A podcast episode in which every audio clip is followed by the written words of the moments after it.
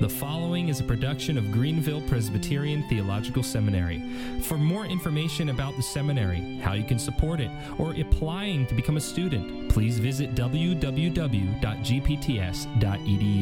Hello and welcome to another edition of Confessing Our Hope, the podcast of Greenville Presbyterian Theological Seminary. My name is Zach Groff and I'm your host for the podcast. And today we are kicking off our special summer series, the denominational debrief series, with this debrief on the recent General Assembly of the Orthodox Presbyterian Church. I have with me, joining me over the phone, GPTS graduate Phil Proctor. Phil, thank you for joining me. Absolutely. Thank you. Phil is pastor of Sterling OPC in Sterling, Virginia. Virginia and a member on the committee for foreign missions of the Orthodox Presbyterian Church for about, what was it, 10 years? You were a missionary in Uganda, right? I was a missionary for eight years uh, in Uganda and then have served on the Committee on Foreign Missions for the past four.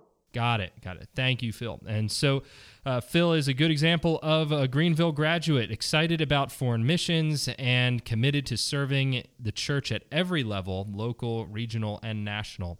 And today, like I said, we're talking about the 86th General Assembly of the Orthodox Presbyterian Church, which met at the beginning of June, June 5th through 10th, at the University of Texas at Dallas, more appropriately at Richardson.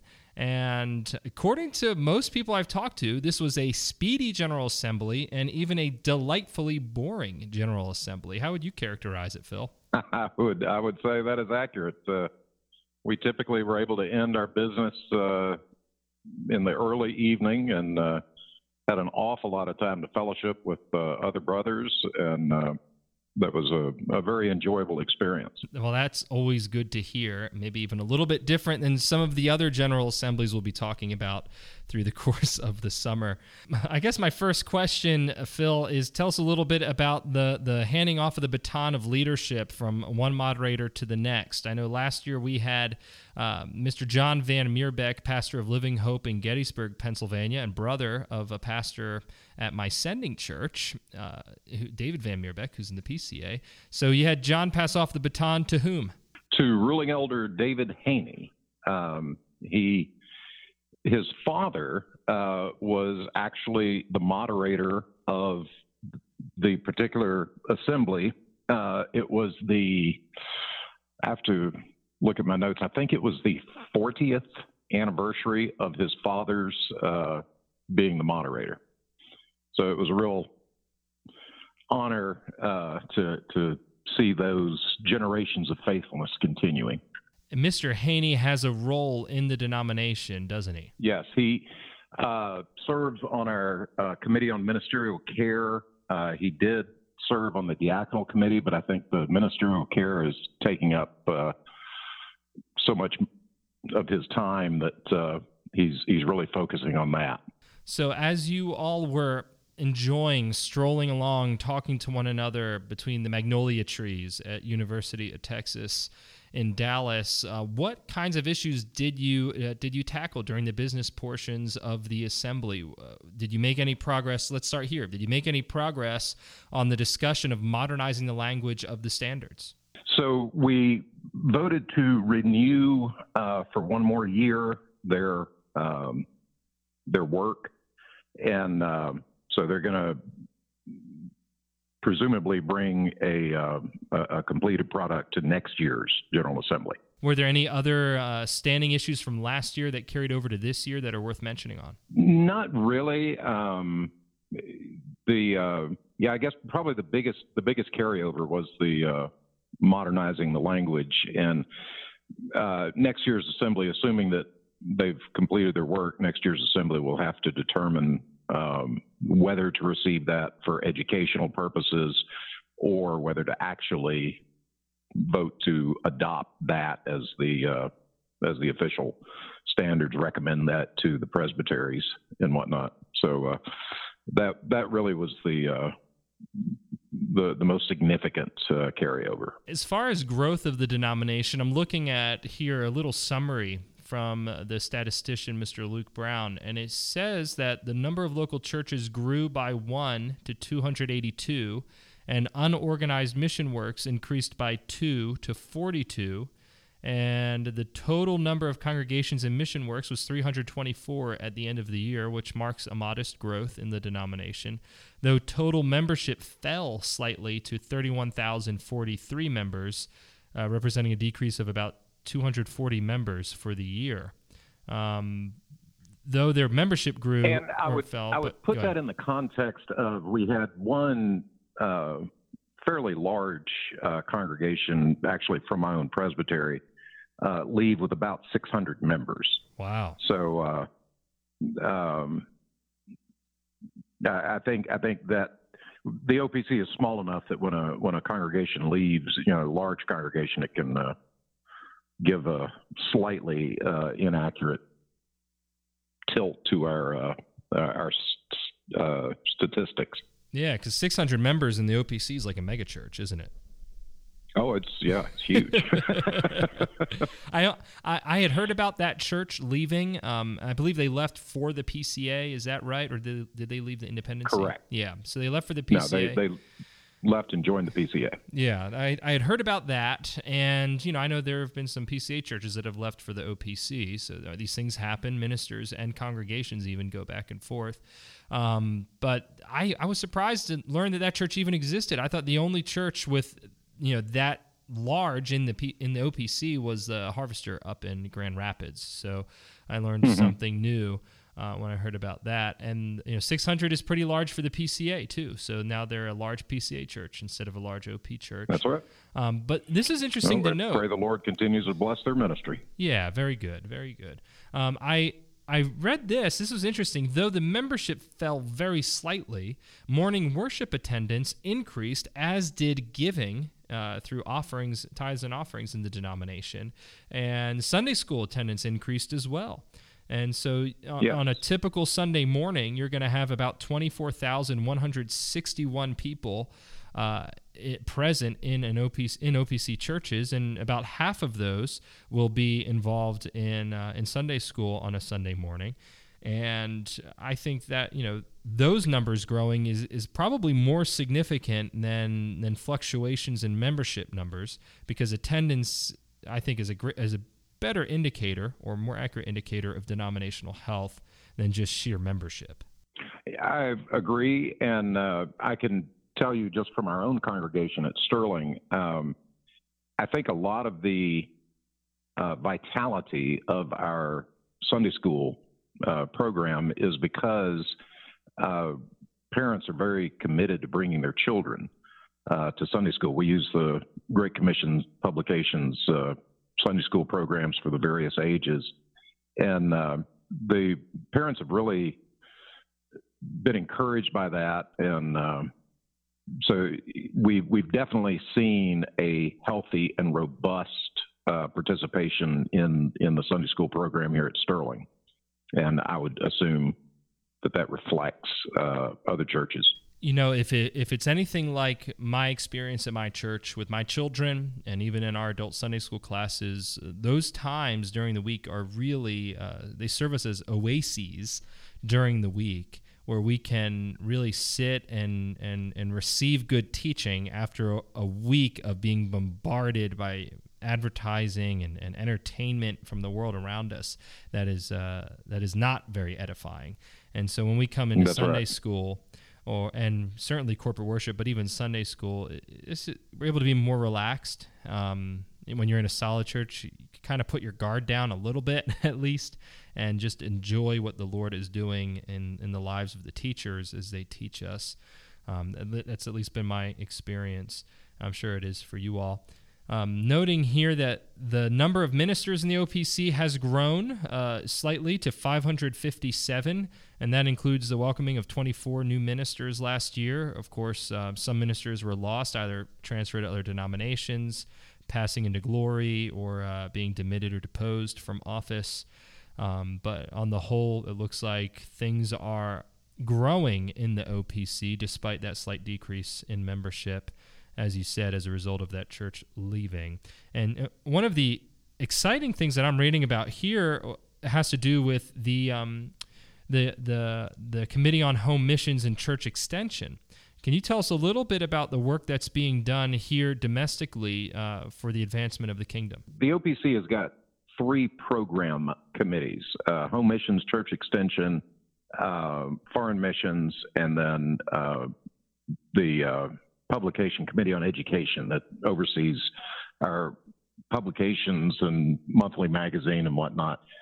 Um, and so the Committee on Home Missions and Church Extension, um, we've got two brothers that are just working uh, tirelessly to encourage church planting and particularly church planters.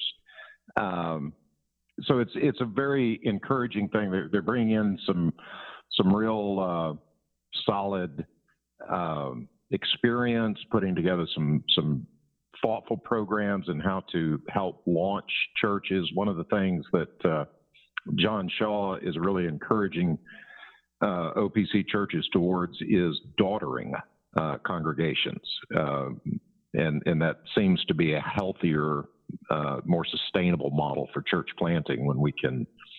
Uh, bring a group of folks out that already have a connection with one another and uh, plant daughter churches. So that's that's kind of the direction that uh, we're we're moving in. That's encouraging. Just reading here, I see the name of another Greenville grad, Lowell Ivey, who was reporting on his labors at Reformation OPC. And one of the things he talked about is that he's also he's getting involved uh, also in the beginning stages of a church plant in Yorktown, Virginia. Right. And I imagine that that, that is one of these kinds of scenarios that you're describing of daughtering one church out of another, be it out of Reformation OPC or, or another congregation, I don't know. But uh, those kinds of reports are very encouraging. And here at Sterling, we're at the very, very early stages of uh, pursuing our own daughter church uh, in a town about 30 minutes west of us in Manassas. Oh, praise the Lord. That's very good. Um, moving right through here, you, you mentioned the Committee on, um, on Foreign Missions or Committee of Foreign Missions here, and I see their report that things have been kind of difficult for the OPC um, in various fields around the world. Mark Bube describing this as uh, as even uh, Satan seeking to oppose the spread of the gospel, quote, with his sledgehammer, end quote. Mm-hmm. So uh, what what was the response to this at the assembly? I imagine most of the men were already aware of some of the difficulties, but uh, but was the sense of, of loss palpable? Um, was there a season of prayer? How did you all respond to this? There there is a great concern. Um, there are you know some countries where the political situation is such that uh, we're needing to to reorient. The the men and and the mission uh, itself. And then there are other countries where um, just issues, personal issues, have have uh, caused conflict, and that's across the board in in foreign missions. It's part of the deal. Um, you you get a bunch of adventurous type guys um, dropped in a foreign culture and um, needing to work together. And and there's you know whether whether PCA OPC or any uh, mission agency um, there it, it's pretty common to have uh, some struggles uh, within a team. Um, and it just seems like providentially these things are uh, have, have merged on to our committee within the past uh, few months. And so we're very diligently praying and trying to sort through uh, how to best utilize the church's resources um, to continue to prosecute the, the work. You know, uh, talking to Mr. Bube when he was here for our uh, board meeting just a couple months ago, um, I was when a lot of this stuff was coming to a head and converging. He just said, "Please pray for us." Um, Satan's out to get us, and uh, you know the world, the flesh, and the, te- and the devil do not slow down in assailing the church, but we're comforted by the reminder that the gates of hell will not prevail against Christ's church, which puts us on the offensive, not just on the defensive. That's right. And so um, I am I am glad to hear some of the highlights that you know though there are seeming setbacks in some of this work, uh, there is evident growth of the kingdom of Christ, as it says here in the report, in the fields in which our missionaries labor um, and particularly in cooperative ministries as well with uh, the URCNA and, and other bodies, and some of the translation work that's going on uh, to translate and distribute Greater Commission's publications material in Thailand and Myanmar, among other countries. So that brings me to this. Uh, this was a statistic I hadn't seen before. I looked at your report, and it seems like Danny Olinger has reported that to date, over 50,000 copies of the Trinity Psalter hymnal have been sold, which is pretty remarkable considering we live in a day when, uh, you know, bestsellers, you know, you wouldn't expect to see a hymnal, certainly not a Psalter hymnal on the bestseller list. on the New York Times bestseller yeah. list. I, I was trying to put that delicately. I, I couldn't come up with the language there. Um, well, it's uh, so we we purchased uh, the Trinity Psalter hymnal for our congregation and uh, could not be more delighted with it. Um, the the tunes are well organized. It's uh, all 150 psalms, uh, and then a really robust selection of hymns. Um, very first rate product uh, very very happy with it. Yeah, yeah, we we use it at our church uh, here in Simpsonville, South Carolina, and it's been a huge blessing. My wife and I have uh, been using it in family worship with the children, and it's just nice having all of the the psalms there and great hymns of the faith, plus creeds and confessions in the back. We were just using that uh, while visiting with family down in Columbia area and, and, who are not Presbyterian, and being able to go from family worship with the hymns and say, "Oh, hey, check this out," and start catechizing the kids um, uh, with extended family present was really helpful. Um, mm-hmm. So I, I see here as well Dr. Curto's name again and again coming up as his role on the uh, ecumenical um, or ecumenicity committee. Um, introducing fraternal delegates from different churches. Uh, from your perspective, as one who has been involved in foreign missions, which fraternal delegate report stuck out most to you or, or were you most encouraged by? There was a delegate, and I don't know if he was a fraternal delegate or not, but um, from China. And uh, I'd have to go back and look at my notes and um, see whether or not he was an, officially in a, uh, a fraternal delegate. Um, but he was he was from the Presbyterian Church in China and gave an address that was so moving because right now, um, China is, Christians in China are experiencing some very intense uh, persecution. And for this man to stand there so bravely and, and say, the gates of hell will not prevail against the church, and uh, pray for us in China as we pray for you. Um, it was just, I, felt like I was uh, watching a hero uh, in action. It was it was very very moving.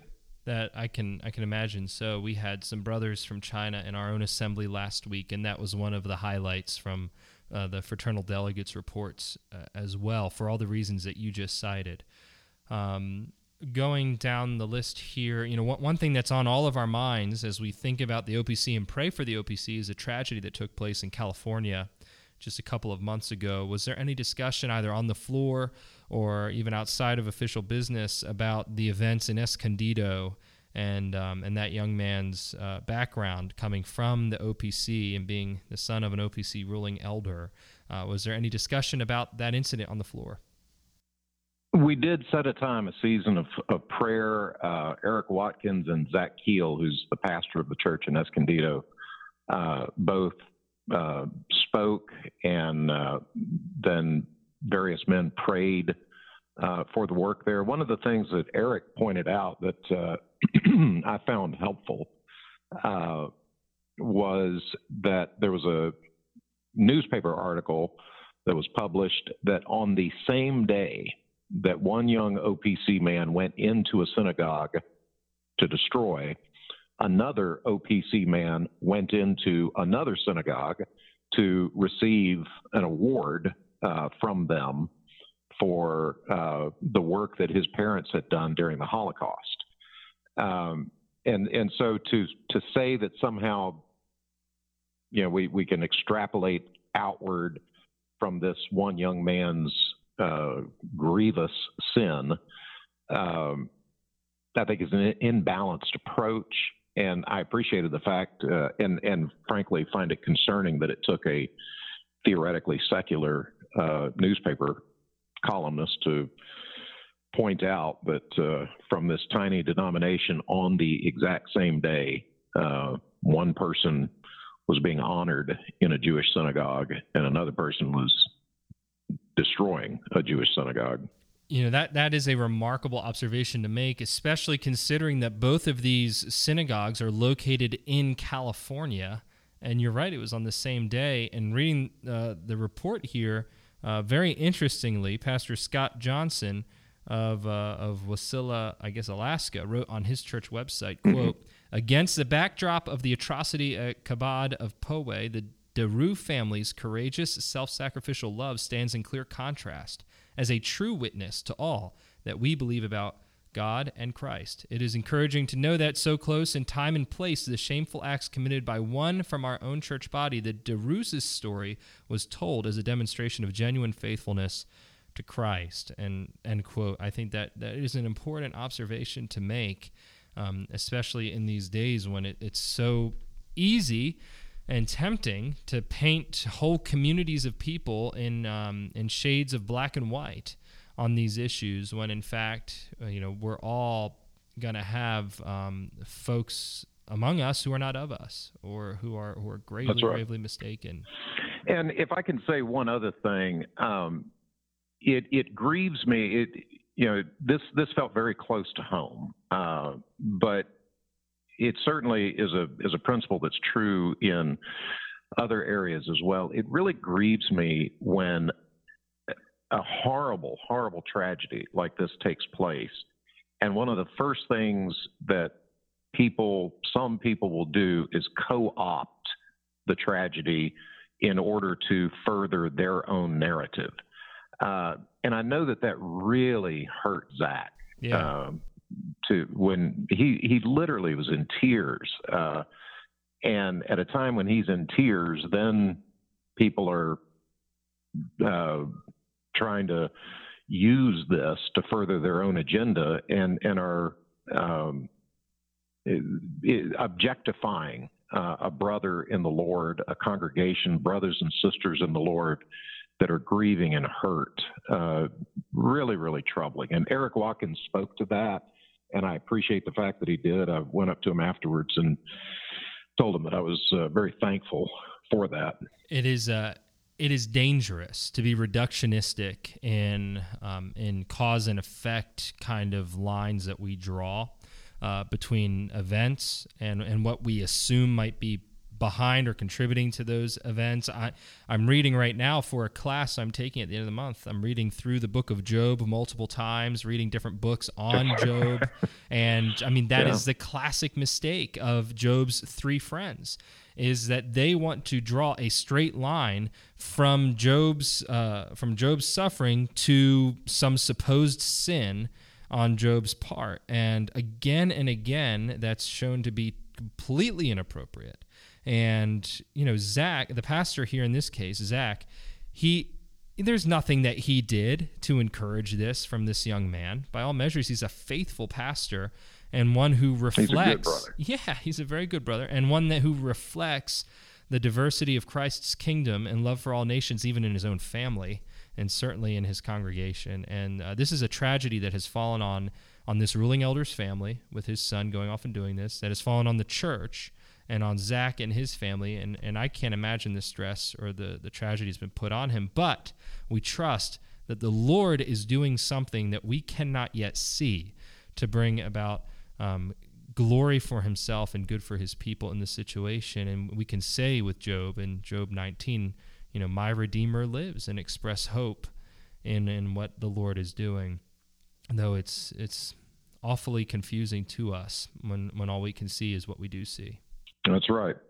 So, as, as we said earlier, as far as the business goes uh, for the actual assembly and looking over the notes, there's really not a whole lot that went on this year, which again, you know, there's a that that curse, may you live in interesting times, right? That's right. And, uh, I guess it's good this that this a, year uh, this was not a very interesting year for you all. dull assembly. Um, and I'll take dull assemblies. I've been at exciting assemblies, and they're no fun. Um, yeah, I was one. I it was at one so last wrong. week, and it, I don't know if I'd call it fun. Uh, One one highlight uh, of the assembly uh, to me was Jonathan Holst, a fellow GPTS graduate, uh, gave one of the devotionals, and uh, it, it it was incredibly moving. It came at a sort of a difficult uh, point in the assembly, and uh, you know when people were arguing back and forth because we needed something to argue about. And uh, then we hit the order of the day, and the matter was, you know, we were going to take the matter up again, and boom, okay, Jonathan preached the gospel. And uh, he noted that. He said, I really hadn't anticipated stepping up to preach at this point, but uh, let's put those things aside and turn our attention to the word and uh, gave just a beautiful gospel saturated exposition um, out of Jeremiah 32. It seems one of the points he made here that was recorded by the people writing up the summary. Even when, perhaps especially when there is adversity and trial, we can remember that the command given to Jeremiah to purchase this land carried with it the great hope of God's final purpose of bringing restoration to his people. And so, yeah, a message That's of right. hope. And you, like you said, you all were, I think, hitting um, a point of contention over uh, an advisory committee for an issue that came up through a presbytery that was requesting help. Is that right? That's correct. Yeah. Those those situations are the kinds of situations that that cause consternation in the midst of an assembly.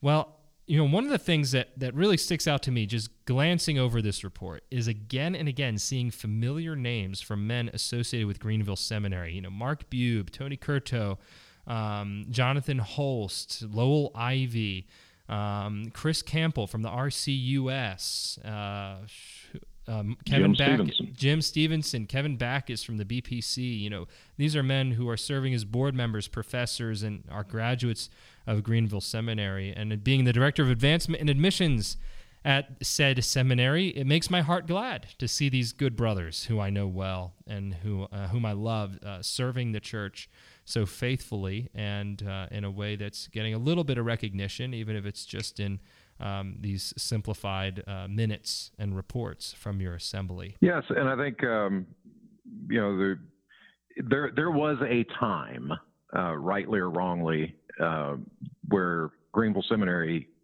um, had there, there was a bit of a stigma uh, associated with Greenville, and uh, I can tell you that uh, there's there's no stigma. Greenville's turning out good men, um, and at least in my own experience, uh, have have been very warmly received and labor very comfortably and well in in uh, in the OPC, as, as I'm sure in other churches. But uh, just speaking from my own narrow uh, lane that that I run in, um, Greenville's got a, a good reputation and is turning out good men. I'm glad to hear it. We love the OPC. We love receiving students from the OPC and plugging them in here at Covenant Community right down the street. And we love sending men back into the OPC to serve, uh, hopefully with distinction and great usefulness, the cause of Christ in Christ's church. One, one other observation I do want to make, and this is actually something held in common between uh, the PCA and the OPC is is both denominations are right now at transition points regarding the stated clerk's office, and if if I read that correctly, it looks as though um, was it Ross Graham, your current stated clerk, it will be stepping down or retiring from the position and being replaced. Is that right? That's correct. Uh, with with a good friend of mine uh, who pastors uh, OPC Church uh, in, I think he's in East Tennessee. He may be the western part of Virginia. Uh, never never can remember well, uh, but yes. So we're going to be, and and he's going to be. Um, doing that work while also pastoring a church, which uh, either says he's insane or uh, very, very gifted. Hank Belfield, right? Correct. And he is pastor of Providence OPC in, oh, I'm going to mess up pronunciation of this, Chilhowie, Virginia or Chillowy, yes, Virginia. Chilhowie. Yeah, Chilhowie. No, you got okay, it right. Got it right. Chilhowie. All right. It's it's pronounced or just the way it reads or that the way it's spelled. Just the way it reads. So he's going to be stated clerk while pastoring. Well, good for him. I hope that works out well. That's a lot of work. That is a lot of work. Uh, we're desperately searching for a stated clerk in our own presbytery, and uh, I took one look at the job description and said, "Nope, this is way too much for me." And that's just a presbytery. Yeah, yeah. I can't imagine doing it for an entire denomination. Well, we have our work cut out for us as well in the PCA. I know some of the men uh, who have uh, been in talks about um, succeeding L. Roy Taylor uh, in our in our body as well, and I can tell you uh, from experience of even just going to a few general assemblies and speaking with uh, previous stated clerks of our denomination how important a role it is. You need to have a man who is there who has good convictions as well as a great command over parliamentary procedure, um, the, your church's BCO. And, and the like so and also just administrative talents and skills and experience uh, appropriate to the task so it is quite the job. But um, we will pray um, for Mr. Belfield as he uh, as he steps into it uh, for the OPC, even as we thank God for the many years of service from Mr. Graham. Well, Phil, I thank you for your time today in this short, about half hour interview about the OPC. Do you have any closing thoughts that you'd like to share before we uh, close up the interview? Well, having served in other uh, denominations, uh, as an officer, um, one of the things that I appreciate, uh, really value about the OPC's format for doing the General Assembly is to very intentionally have it uh, overlap uh, the Lord's Day. And so the, the assembly closes down Saturday night, resumes Monday morning, and we worship in the local congregations uh, on the on the Lord's Day and I've always found that extremely refreshing um, and a, a, good focus. Uh, so, so that's something you know, just a random plug for uh, having intentional times of fellowship and, and worship in the local congregations. Uh, something I appreciate about the way that uh, the GA is structured. That's a helpful observation, and it's something that probably would not be possible except for the fact that it is a delegated assembly. That's right. Yeah. If if I don't if I don't stay to the closing bell, I don't get my airplane ticket reimbursed. So uh, there's an incentive to stick around. there you go. Well, thank you so much, Phil. Always a pleasure to talk to you, and glad to hear about the Lord's work in the OPC. Thank you, Zach.